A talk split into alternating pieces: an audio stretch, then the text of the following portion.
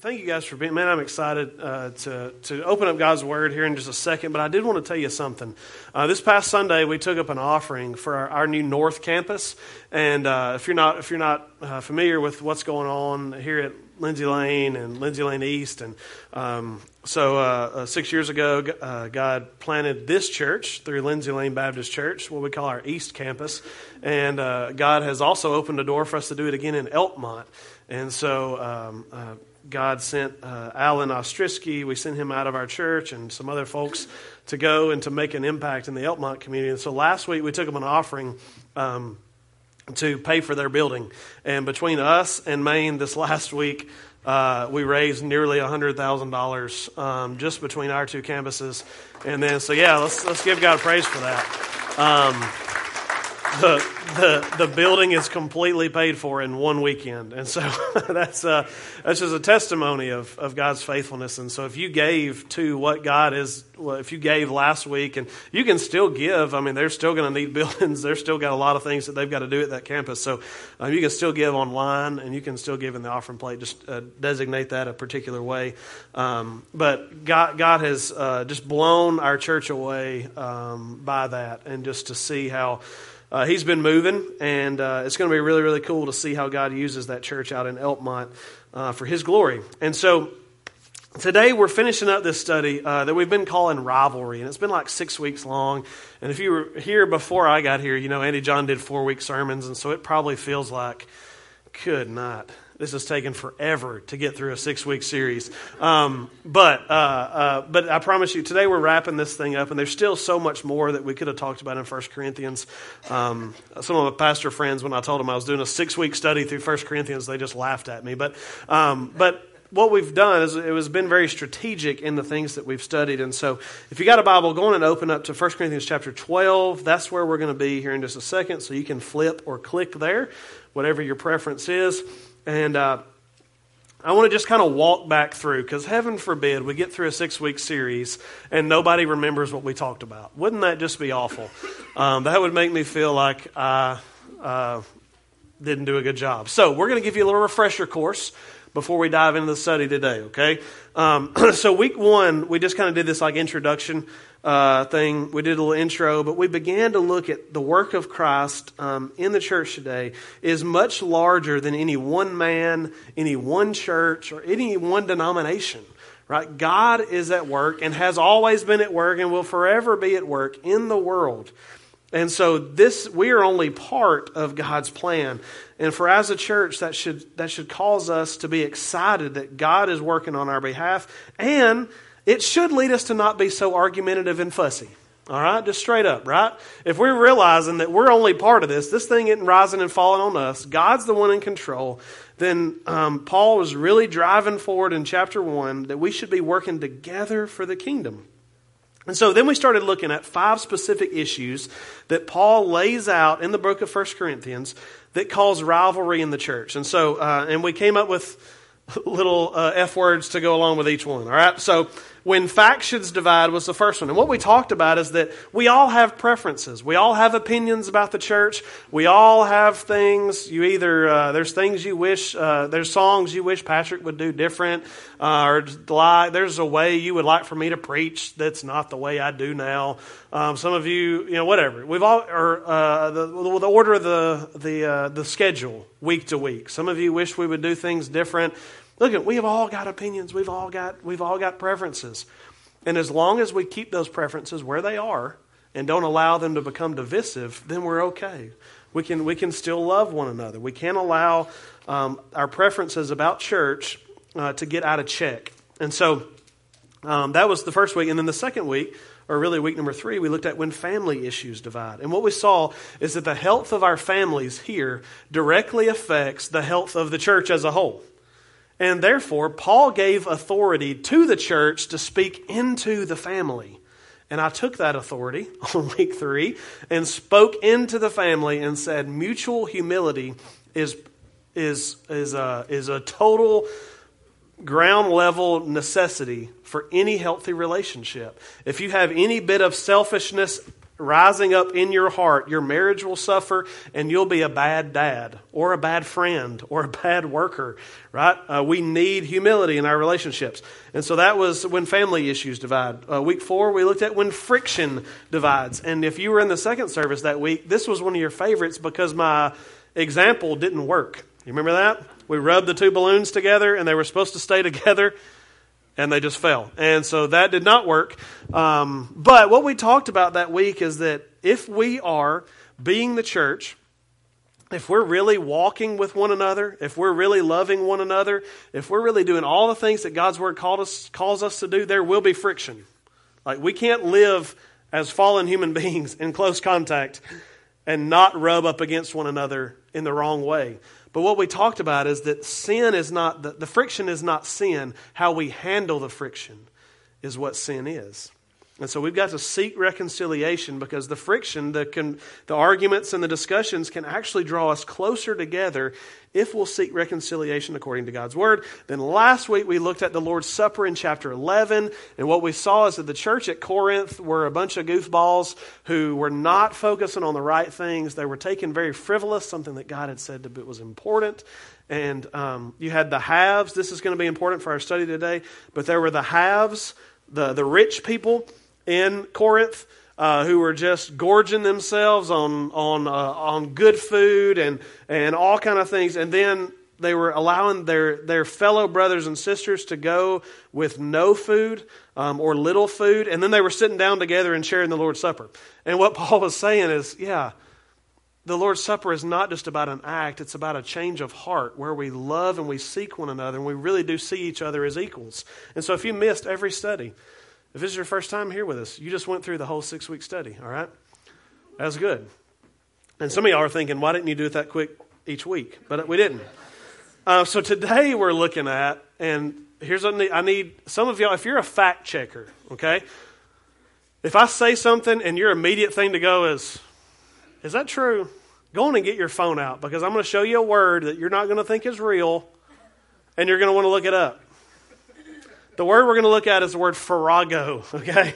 Because we had to come up with, uh, I, I, was, I, was dead set on having an F word to go along with each one of these, okay?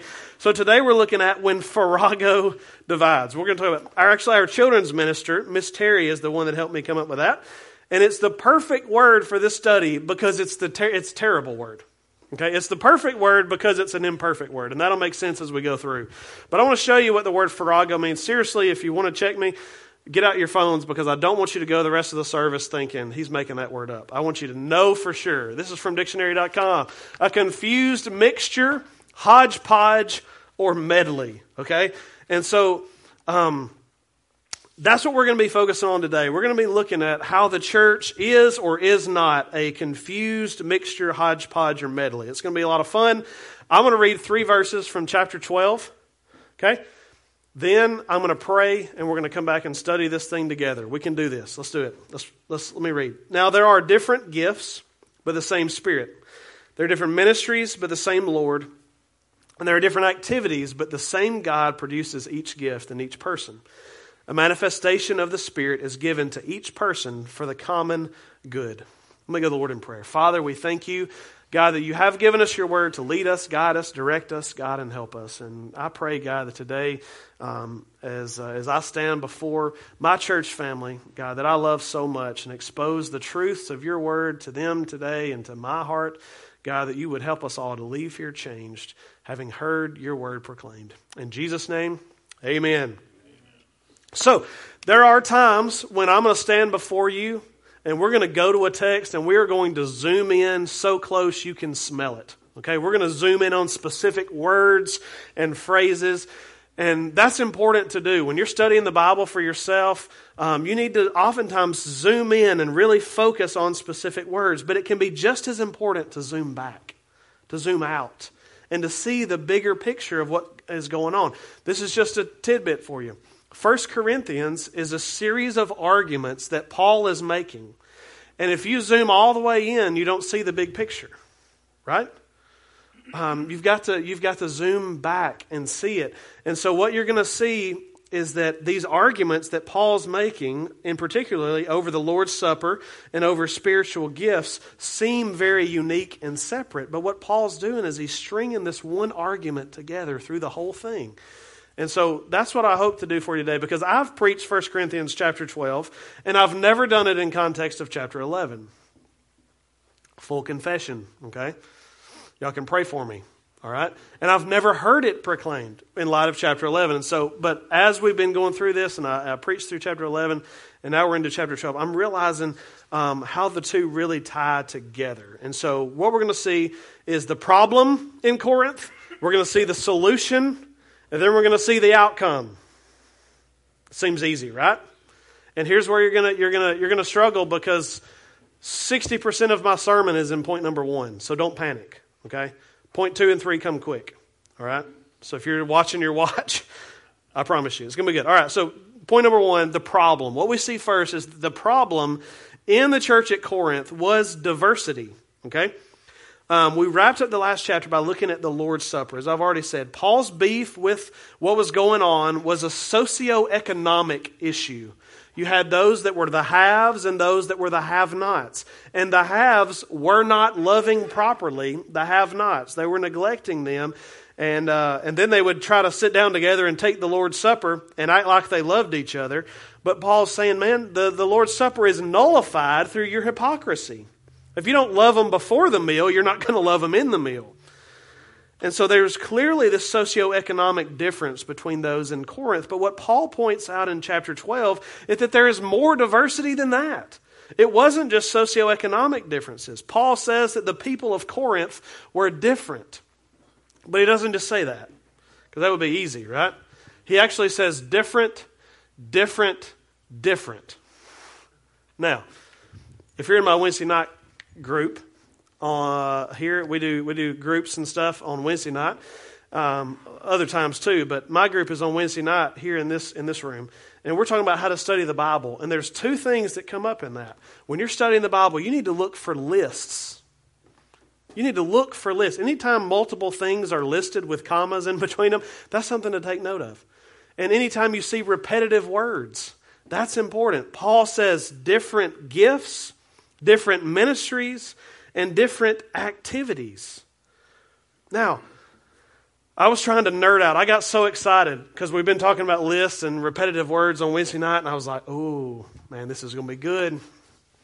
Paul used different three times, and then he used these words coupled with it, and I got so excited, and I started nerding out and looking at gifts, ministries, and activities and how they were different, and I was so pumped, and then I realized that that's not important. Isn't that sad? It's sad to get really excited, nerdy, and then it just totally flops. Because what I realize is that the emphasis isn't on gifts, ministry, and activities. What Paul's wanting to get across is the word different. What Paul's wanting to say is that different to the power of three is, is the differences that were going on in the church. He talks about um, the focus is on that repetitive word different. Paul is helping them see that the socioeconomic differences that have already been addressed is nothing compared to the plethora of differences that are going on in the church. There's no end to it. But Paul doesn't just say that there's difference. What does he also say? He uses the word same, doesn't he? Did you hear that when I was reading or read it in your Bible? He uses the word same.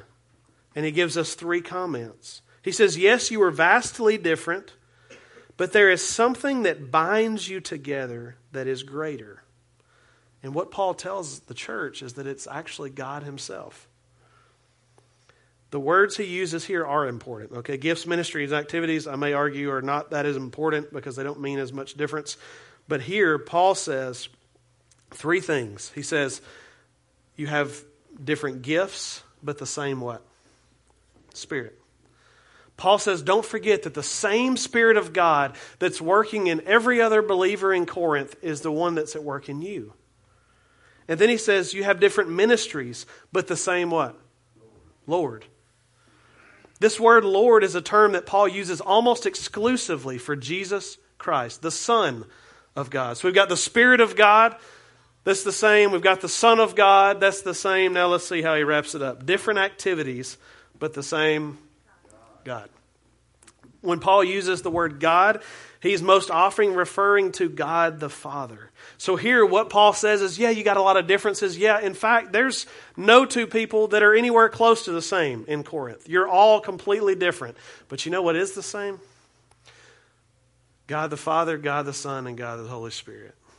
That indwells you, called you, saved you, died for you, all of those things. So, Paul's argument is that sure, you are different as night and day, but you've been called by the same God to unity. And isn't that what makes unity beautiful? You see, um, I had a friend growing up, and man, we were just alike. I mean, like, we were, we loved the same things, we had all the same interests, like, we just loved hanging out together. And when we got together, we just, we just had fun it's easy to be with someone who's just like you. Right? They have the same opinions. You don't argue about politics or stuff like that, right? You get together and you just you love one another because you're the same. That's not beautiful. That's sameness. That's easy, right? What's hard is what some of our marriages look like. Right? Is because God brought two people who are vastly different, very diverse in multiple levels, and brought them together. And when that is getting along, and when those two very different people with totally different chromosomes work together, that's beautiful. And that's what Paul's arguing for here. Is that we have got to, yes, there is diversity, but in diversity, if unity can be accomplished, it's beautiful. One of the things I thought about, um, and I apologize to the early service, I feel like I've talked a lot about politics, like in my sermons, like I've brought up Democrats, Republicans stuff a lot, but it's because we're talking about fighting, okay? So it just seems easy. The next sermon we're talking about is the hospitality of Jesus. I won't talk a whole lot about politics, okay? Uh, so just bear with me. Um, but I was thinking about this in light of that. Like, uh, of course, we all know there's very differences of, of policies and things between Democrats and Republicans. And so I started thinking about what would it look like for them to work together? When is the last time in my life that I remember seeing Democrats and Republicans working together and not talking about their differences? And, you know, I went back 19 years before I really felt like I saw it. What happened? 9 11. That's the last time I remember it. And some of y'all, some of y'all got a lot more years on me, and you may remember more than that. But like that's all. I, that's it for me. That's the only time in my life I remember that there was, seemed to be some unity. And why was there unity in that moment? It was because it was a common. It was a commonness. There was a sameness. There was, hey, we've got differences. Yeah, man, you like this. We're against that. We like this. You're against that. But at the end of the day, man, what we're focused on right now is bigger and greater than any of our differences. And what Paul is arguing for is that that's the mentality that Corinth needed in the church. Yes, you're different in a bunch of different ways. Some of you cheer for Alabama, and some of you cheer for Auburn. That was still a thing back in the first century. Um, but what Paul's saying, like, there's differences, there's issues. But what you need to understand is that there is a commonness, there is a sameness that is greater than any of your differences. And that's what we need to begin to focus on. That's what we've got to turn our eyes to. Don't focus on your differences, but remember what unites us. And that that unites us is the God of all creation. It's God, Paul says, that produces each gift in each person. This sameness is infinitely greater than their differences. And but Paul knew that it should be enough just to say, don't focus on your differences, focus on the sameness. But Paul knew the Corinthians were just like me and you, and we weren't going to listen to them. So Paul gives us this kind of silly analogy. It, it, it, I didn't realize how kind of silly and childish it is until I was reading this whole analogy of the body and how the body parts start talking to each other. It feels a little bit like a VeggieTales kind of cartoon, if you're familiar with that. Um, but it's very helpful. What Paul helps them see is how dangerous the mindset of focusing on differences instead of the sameness can be in the church. He compares the church at Corinth to a body. And it's very important. And so I told you that the problem is diversity, but if we focus on that problem, on the diversity, that can lead to two major issues that we see in the text. Number one, or letter A, If you're a note taker, you just freaked out because I gave you two number ones. Number one is the problem. Letter A is feelings of inadequacy. Look at uh, verse 15. This is kind of Paul's transitioned into ch- verse 12. He starts talking about the body. And in verse 15, this is what he says um, If the foot should say, Because I'm not a hand, I don't belong to the body, it's not for that reason any less part of the body. And if the ear should say, Because I'm not an eye, I don't belong to the body, it is not for that reason any less a part of the body. If the whole body were an eye, where would the hearing be? And if the whole body were an ear, where would the sense of smell be? You see, the foot and the ear are getting a little self conscious. Okay? They're a little, they're a little unsure of themselves, right? The foot thinks, man, the hand is so much more important. Like, I can't hold a pencil, you know, like, I can't cook. I can't do any of those things. I'm just a foot. I'm just for stepping on, and I stink, right? And so the, I'm embellishing this a little bit more than I should, I guess. But but the eye, and then the eye, the eye or the ear says, "Man, I'm not an eye. I'm not as important as an eye." You see, the, the foot and the ear are feeling inadequate in comparison to the more important parts of the body. But Paul's point is that praise God, we're not all feet. And praise God, we have ears, right? If the whole body were an eye, he said, we would be some sort of weird monster, not a body.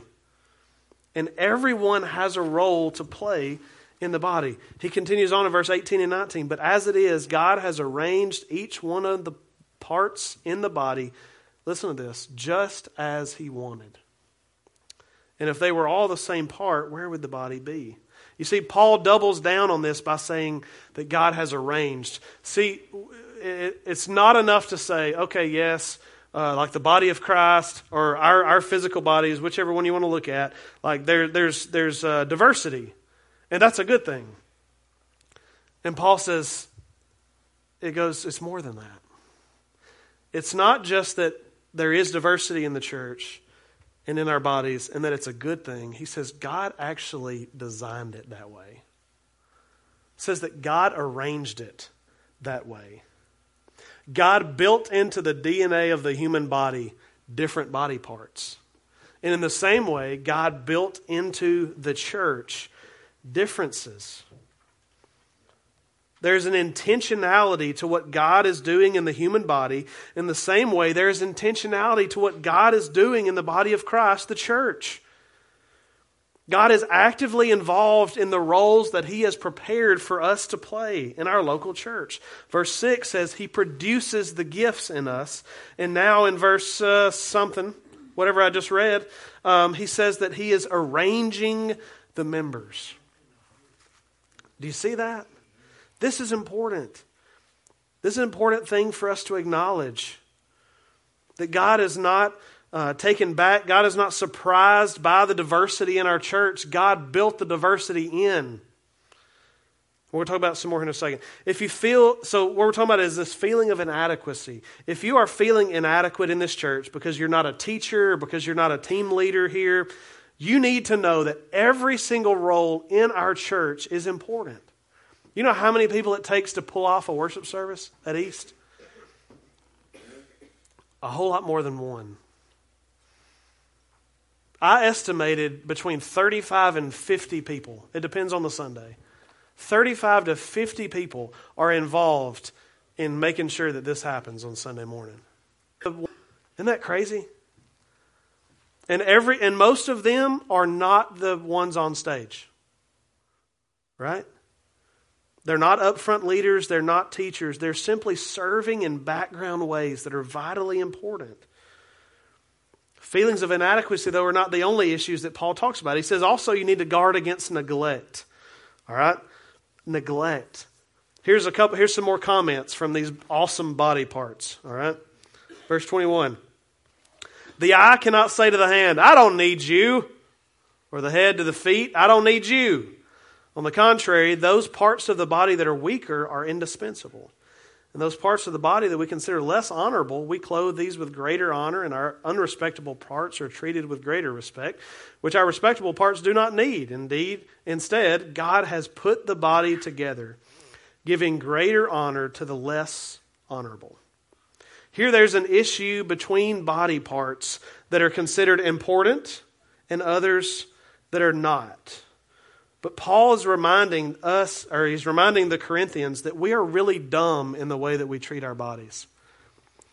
Do you spend more of your time preparing your face for the outside world or your lungs? It's not a trick question. Your face, right? Did any of you do lung exercises this morning? Maybe you did if you have a lung problem, but like, you probably worked on this to make sure that it was good, and then you came.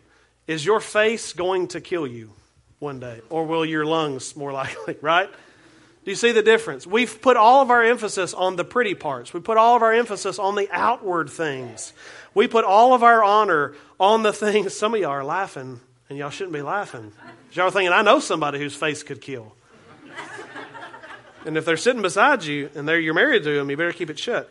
Um, and y'all got me off my notes. So, oftentimes, we give all the attention to the weird parts of our body. We spend tons of time fixing our hair, looking in the mirror, but these out, we want to make these outward parts as pretty as we can, but the most important parts of our body we don't even worry about.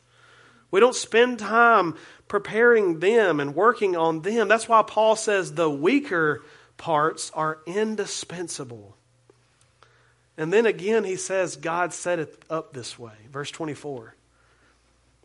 He says, instead, God has put the body together. Now that sounds real passive, doesn't it? no, that's not passive. God has put the body together in a particular way. God seeks to level out the honor in our bodies. He knew that all of our focus would be on the face. And we would ignore our important background organs but those are the ones that God made the most important. There is a debate in the first service over the appendix. I get it. Okay? We can talk to God about that. I know. Anyway, again, here, God has put the body together in a specific way. In a specific way. In the church, there are some roles that get all the attention. Okay?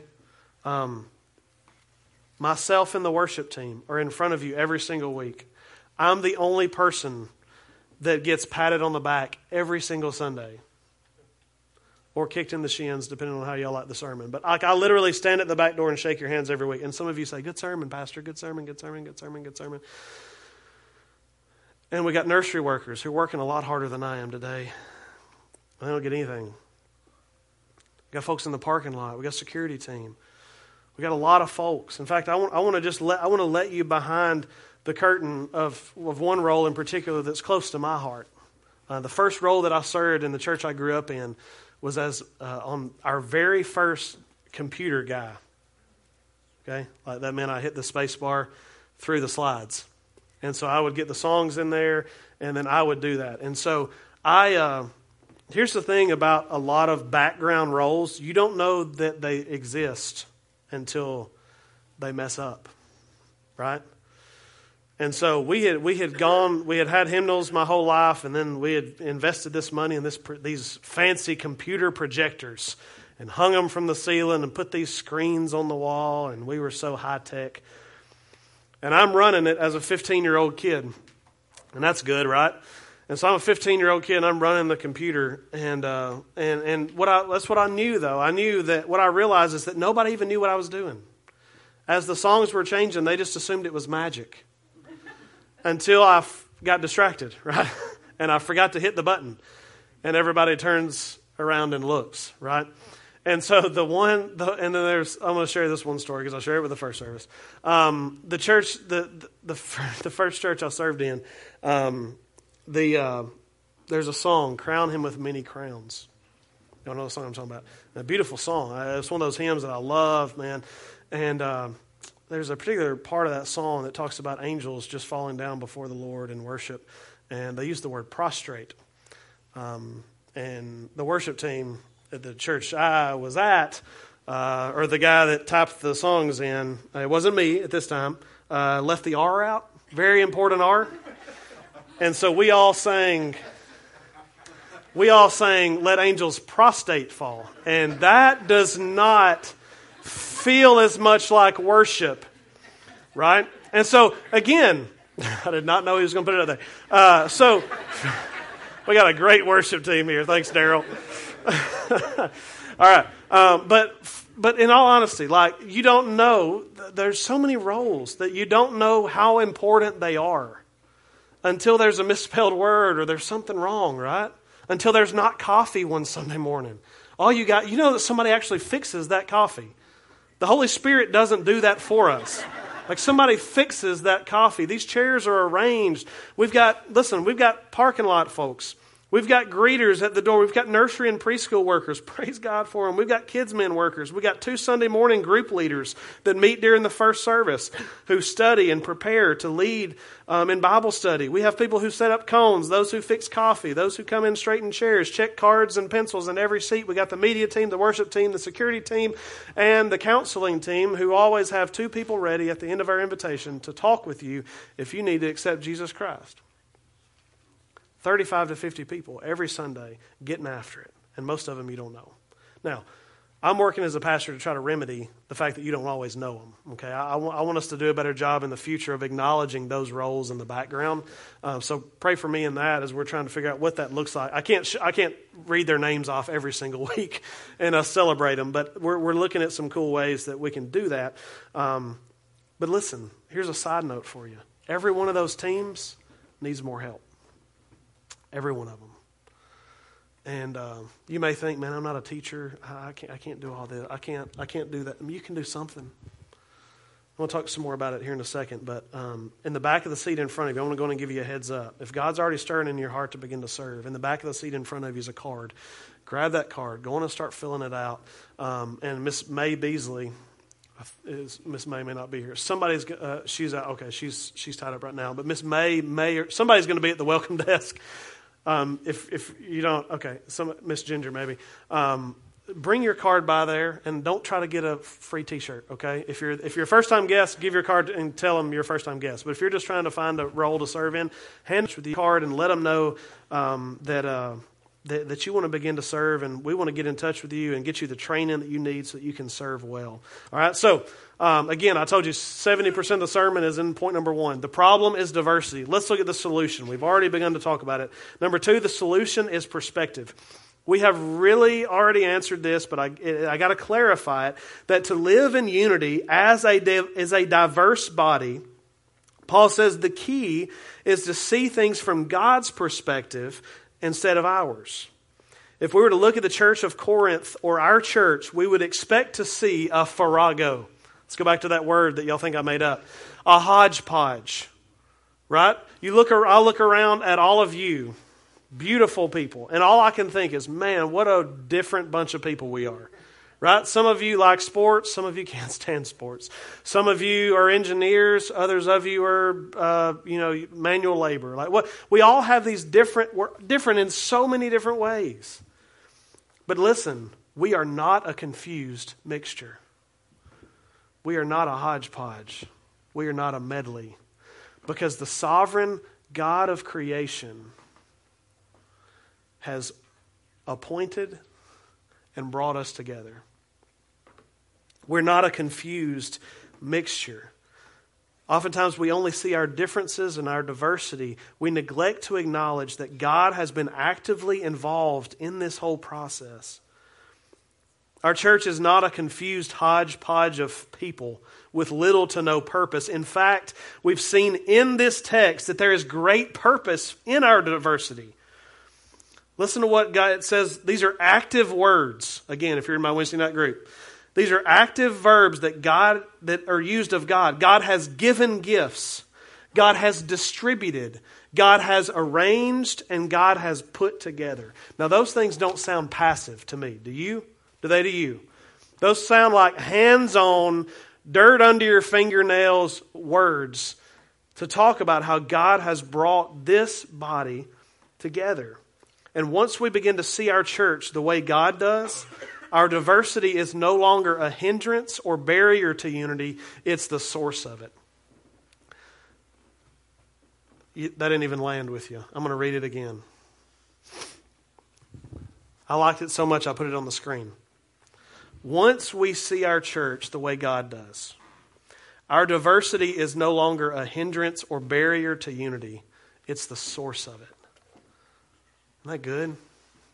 I mean, I wrote it, but it's good. It's good. Because when we begin to see that God has brought this people of to, these this weird different group of people together for a purpose, then it's not going to, our differences and our arguments are not going to push us apart. And if I have a conversation with Matt and he says, you know, man, I, this dot dot dot this this and this i wish we would do different as a church. I can get mad at that but when i see that god brought matt to our church for a purpose i see matt's thoughts and his preferences as adding to what god is doing here not taking away. You see? Is if all y'all were like me we would have to shut the doors quickly because we'd make a lot of dumb decisions. But we're here in this together. And praise God for Matt. I used Patrick in the first service. I didn't want to do, I didn't want to do that again. Um, give him a break. All right. So when we, when we begin to see the solution, when we begin to see uh, from God's perspective, the outcome is unity. Number three, outcome is unity. This is how Paul ends the text, starting in verse 24. Instead, God has put the body together, giving greater honor to the less honorable, so that there would be no division in the body, but that the members would have the same concern for each other. So if one member suffers, all the members suffer with it. If one member is honored, all the members rejoice with it. Now you are the body of Christ and individual members of it. Now, I already read verse 24 to you. God has put the body together, giving greater honor to the less honorable. What are the next two words, Wednesday night group? So that. That's an important part. When you're studying the Bible, look for these type words. So that. That tells us why has God put the body together in the ways that we have discussed here today? So that there would be no division in the body. And he goes on to say, instead, the members would have concern for one another. When one member suffers, everyone suffers. When one member is honored, everybody rejoices. He says, You are the body of Christ. That's Paul's train of thought here. And what you need to see, uh, I'm going to give you math people. If you're an algebra person, all right?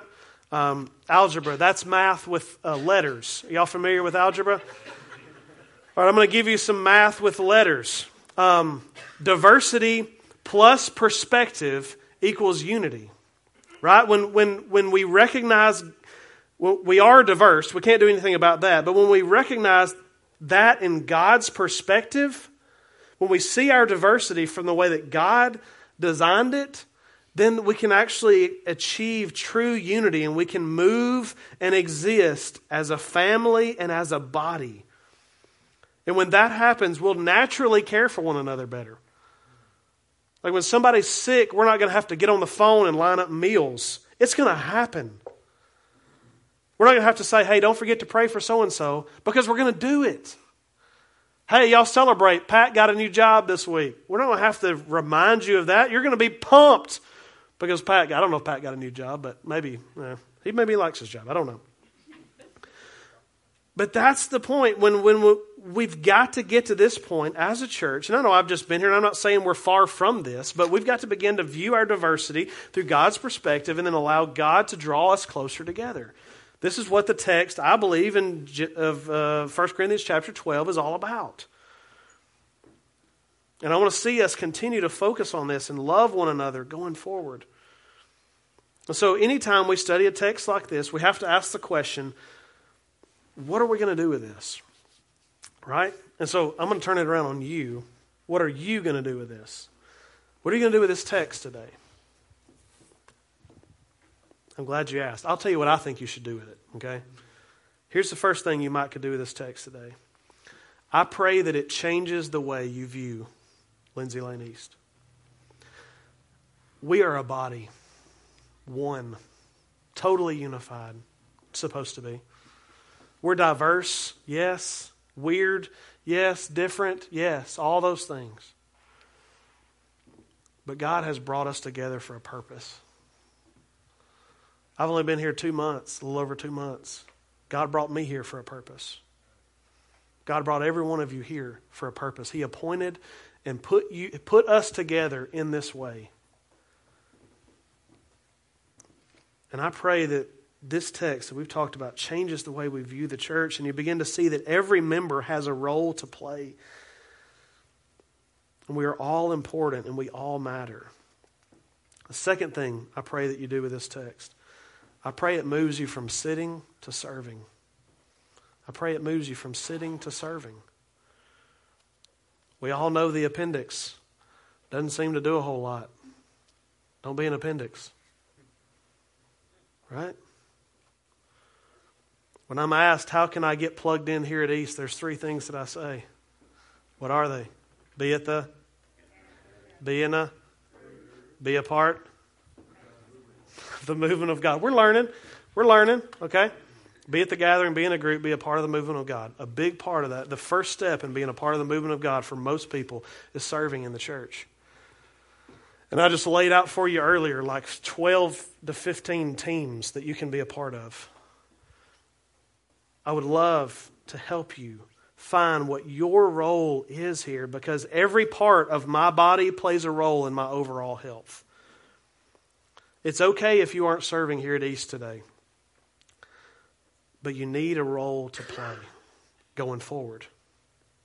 No matter how old you are, no matter what your health looks like, how bad your knees are, what disease you might have, or how little you've been a Christian. Man, I've only been a Christian for six months. Well, praise God for you. Let's find you a place to serve. Again, sign up today. Grab that card from the back of the seat in front of you and carry it uh, to the welcome desk and let us know that you want to begin to serve. And the third thing I pray it does is it causes some of you to dwell on who Christ is. Long before Lindsay Lane East could carry the name the body of Christ, Jesus had a literal body here on earth. Um, and he, uh, he lived it perfectly. He lived the life that you and I couldn't live in a million tries. And then he died the death that you and I should have, like we deserve to die a million times over. And he did all of that for you so that you could be changed so that you could actually come back into a relationship with God that God designed from the very beginning. If you've never trusted in Jesus Christ as your Savior, when we talk about being the body of Christ, it begins with a relationship with God through Jesus.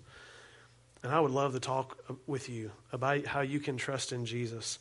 Um, I've been changed by that. So many of these have. Here in a second, we're going to sing one more song just as a response to what God's done in our midst. I'm going to be right down here, and I'd love for you just to come and let me know uh, that you want to talk, and uh, I'll let you. I'll talk with you and have a conversation with you, and, and let you show you how you can trust in Jesus today. And here's the good news: the next three weeks or four weeks, you come forward for um, for salvation. We've already got your baptism planned. We're, we're showing up on Easter morning. We've got three different services on Easter. We've got a 7:30, a 9, and a 10:45 on Easter. We're showing up Easter morning with the water full. And that's our prayer. We're saying, God, you, we're going to fill up the tub. You fill it up with people. Right? We're going to fill it up with the water. You fill it up with people. And our plan, we're, we're dunking somebody in every service. So y'all, some, you know, I'm just kidding. Like that's our goal. That's what we're asking God is that God God, help us to have a beautiful picture of the resurrection.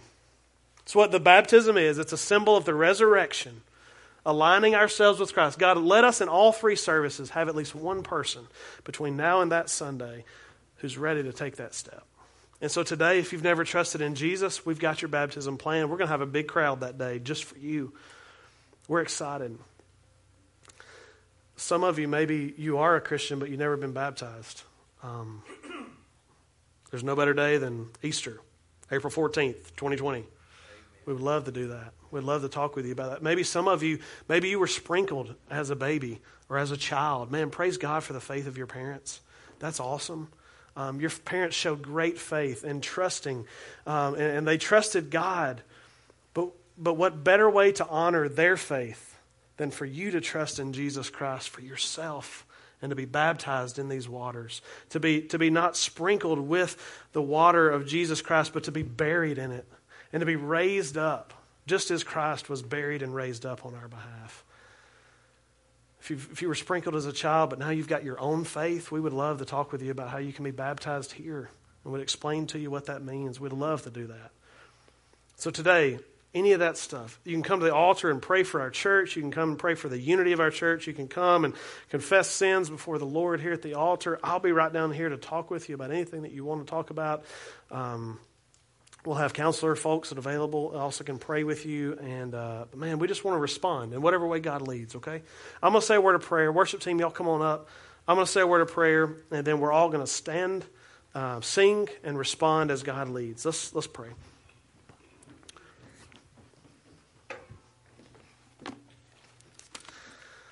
Father, we do, um, God, uh, we, we, trust, um, God, in your word.